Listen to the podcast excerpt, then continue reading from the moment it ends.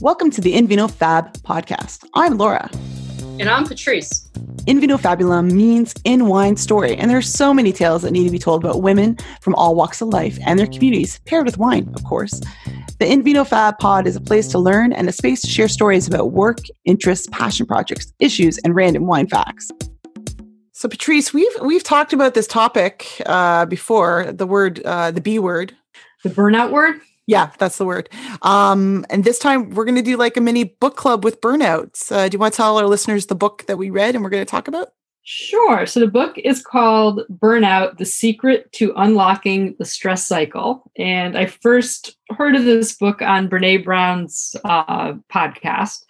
And I was intrigued by you know some of the things that um, authors Emily and Amelia were talking about in the podcast and interested in learning a little bit more. Yeah, this was on her Unlocking Us podcast that when it was open and not just on Spotify. I heard it too. They, these are the sisters, Emily and Amelia Nagoski, are twins, and they both mm-hmm. have come with a PhD and DMA, so they're well qualified in their worlds. And I guess this book came out of like um, a book that uh, Emily ta- wrote about around stress and unlocking stress and it was more about she does like family and sexual health and things like that. And so i guess a lot of her um, people coming to her talks were interested in the part of stress and burnout. So that's kind of where this book came out of. Um, what do you think of the book overall?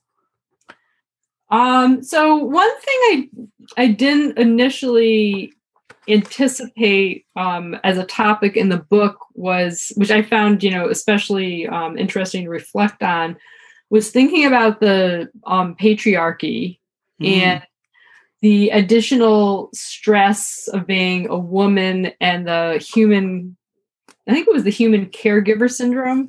The human giver syndrome. Yeah. Human, human giver syndrome. I was really, um, I was really intrigued by that. And I think it aligns well with a lot of the discussions we've had about um, you know burnout for women and women being in that role of caring and how that permeates not just our family but into our work life and you know for those of us in education students our peers you know people on people on our team. And you know the, the, the difference between that for men and women i thought was was really something um, to think about yeah, I really liked the opening of this book where they said, listen, we're coming at it from this lens and we're not going to touch all groups and know that we're going to talk about some data and science, but the data is flawed, which we've talked about before, like the book Invisible um, Women. Uh, so think about how every kind of scientific thing we know has never really been modeled around any woman, let alone a person of color, someone who's black or indigenous or comes from another sexual orientation or identity group. Like all of that they said up front, which I was like, that's really mm-hmm. great to say. Um, yeah.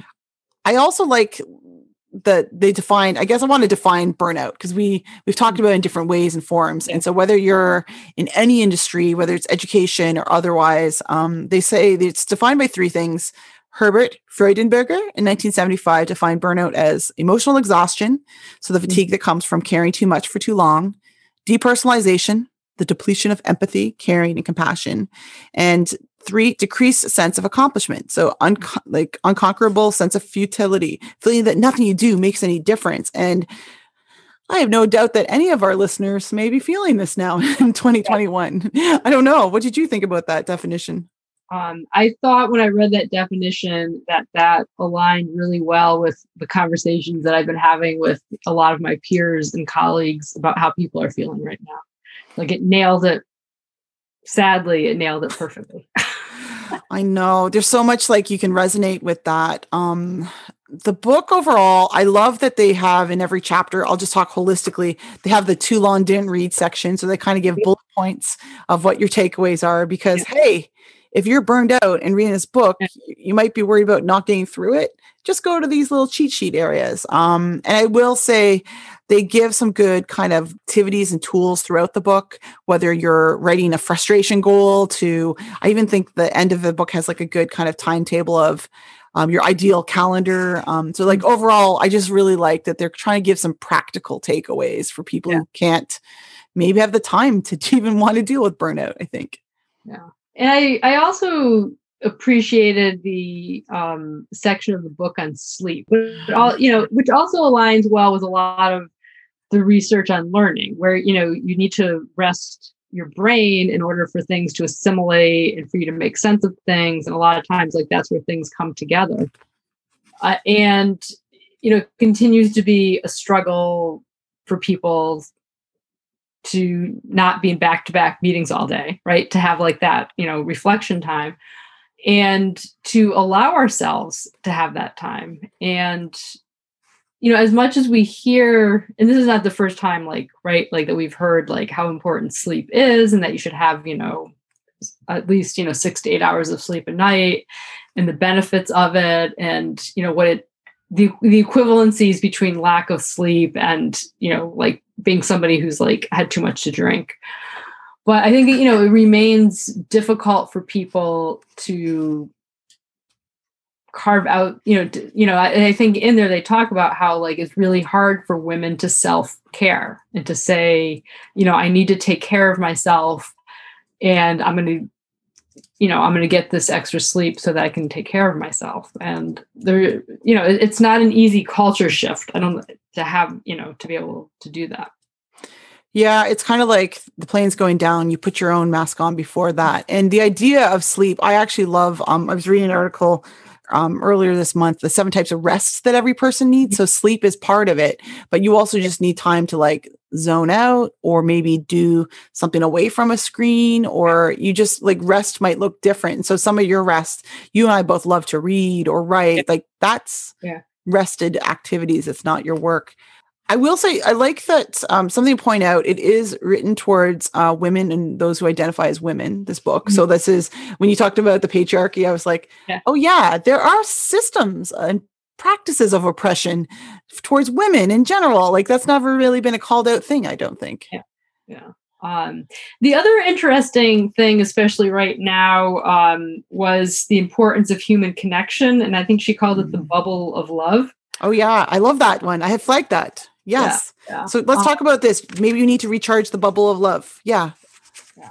Uh, and you know, uh, uh, one of the things that I was thinking about, you know, because of course, as you're reading this, you're trying to think about like, well, in what ways can we replicate, or are we replicating human connection via Zoom, and what things like, you know, can you not replicate? Um, but that combined with, you know, she really stressed the importance of exercise every day. And, you know, one of the things that had me thinking about was my family and I have been doing these workouts since early on in the pandemic with um, a soul cycle instructor named Julie. And so it's kind of this community, right? And she has these mm-hmm. live sessions and everybody kind of like shows up.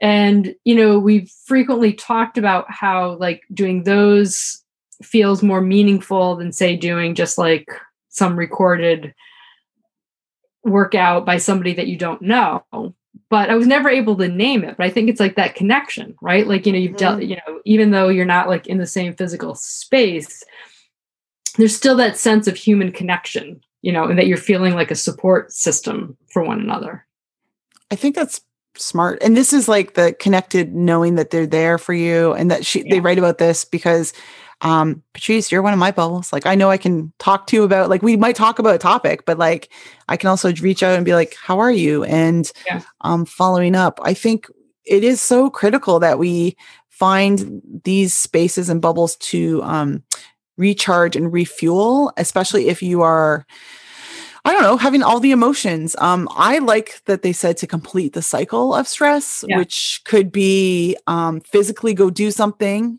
It could be cry it out, could be scream, it could be releasing something from you. So, yeah. How are you been completing the cycle of stress these days? So for me, exercise is definitely a critical part of completing the stress cycle. Um, that and either picking up the phone or hopping on Zoom to talk it out with somebody. I mean, having that support system and those people that you can reach out to is is critical. I love that. Um, I am looking for things I can cry to, and I know I get made fun of when I'm we're watching something sappy. Like I'm like, I just want to cry it out, and it feels good. Like I'm not sad, but it gets emotions out. So like I I like to whether it's a book or a film or something that I don't know, it could be a commercial if you still watch those things, uh, but like it could be something that just like gives you like happy joy and sad Mm-hmm. joy and um getting that out. I think it's okay to have some of these feelings out there. And sometimes it happens in conversation with people. And I'm like, it's cool that you're sad. We can sit with that and just, you know, that's good. but I would definitely, I would definitely recommend the book. And I think to your point, like I really do like the worksheets and by step, and it gives you that sense of, um, you know, be, of being able to approach it in small steps. Yeah, and I I think the overall kind of thing I was thinking of my recommendation is also like I don't know if the human giver syndrome chapter resonated with me, but it reminded me that others in my life might be doing this. And so recognizing um when it's okay to say um enough's enough with anything. Yeah. And the the idea of uh wellness, I love this they say this. Wellness is a state of action and not being. So it doesn't mean you have to be well, but you could Mhm. we talked about this in an early episode practice and do some of the practice of wellness in these actions and whether it's hopping on the bike like you are to um, having that it's quiet time to reflect and write in your journal i think it's a practice like we're never going to be best at it but how do you get better is having that habit of doing something that includes wellness for you whatever that looks like so Yeah. All right so we give it two thumbs up from patrice and i. They don't pay us to do this and they never sent us their book but we'll put a link to um, the book and maybe the podcast that brene brown had with them. They've been on a few podcasts so i'm happy to drop a couple of those in so you can hear about it. Um, what are you going to take away from this book? What's your ultimate uh, way to avoid burnout or deal with it? Well, for me, I think one of the takeaways always is thinking about how I can use what I learned to not just um, help me with my own, you know, self care, but thinking about how I can use these tools to help my team. i think that's great. Um, you've inspired me to like get on a bike and burn it out a bit more patrice so i'm going to make sure i sweat out some of these daily things. Yeah i i know that sometimes i it's the end of the day and it's dark and i don't want to do anything. I'm going to commit to doing some of my own self-care that way that so easily like instead of throwing back we love to throw back wine but i really want to make sure the sweat happens before so making sure that yes. is consistent so yeah, Yeah. well thanks for the chat patrice uh Oh, burnout we'll, you. wor- we'll work on it that's all i can say Yep.